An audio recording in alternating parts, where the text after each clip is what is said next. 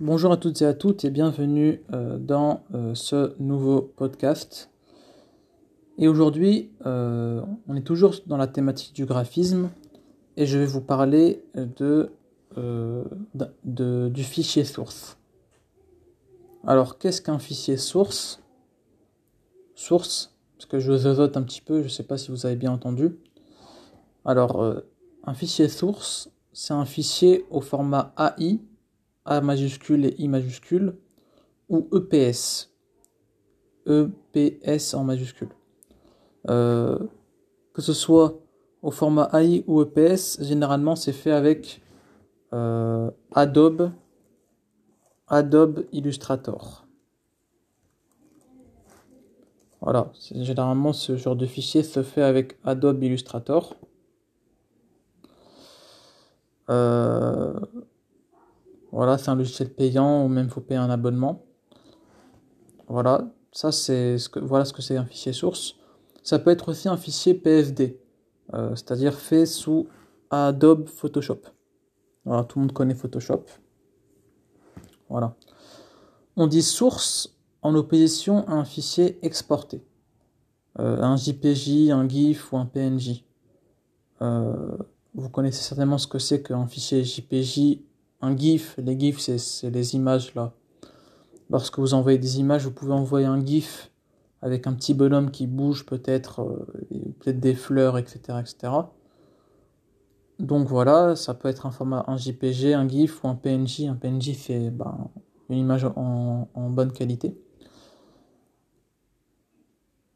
Ou un fichier image dans euh, ou un fichier image enregistré dans, une qualité plus basse.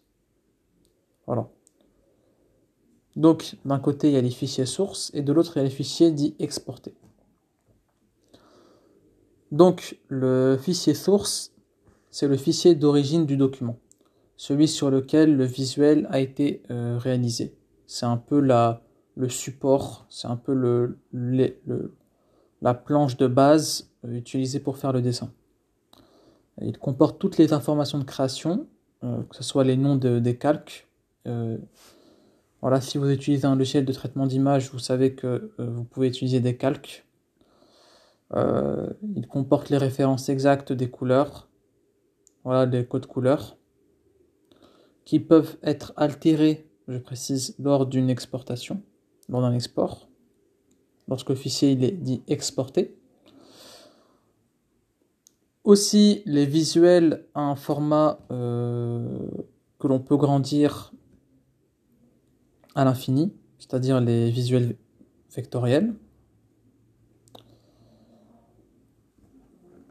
Donc voilà, il y a toutes les informations de création dans le fichier source. Euh, il est automatiquement en haute définition en HD. Euh, le fichier source parce que c'est la meilleure qualité qui existe euh, du document produit. Alors, euh, qu'est-ce qu'il y a généralement dans un fichier source? Euh, On a toutes les informations importantes. Il y a les calques qui sont nommés. On les retrouve facilement dans un, dans un document de plus de 50 calques. Il y a les éléments qui sont groupés. Donc dans le fichier de source, il n'y a pas de risque d'oublier un pixel qui traînait à un autre endroit. Et on a des tracés, du texte brut euh, et tout ce qu'on pourra euh, modifier. Voilà. Donc maintenant vous savez ce que c'est qu'un fichier source. Ce podcast est maintenant terminé. Si ça vous a plu, euh, n'hésitez pas à mettre le podcast en favori. Euh, et aussi, euh, si vous avez des messages à m'envoyer, n'hésitez pas à me faire des audios, à m'envoyer des messages audio sur Encore. Voilà. Ce podcast est maintenant terminé. Et on se retrouve dans un prochain podcast. Ciao.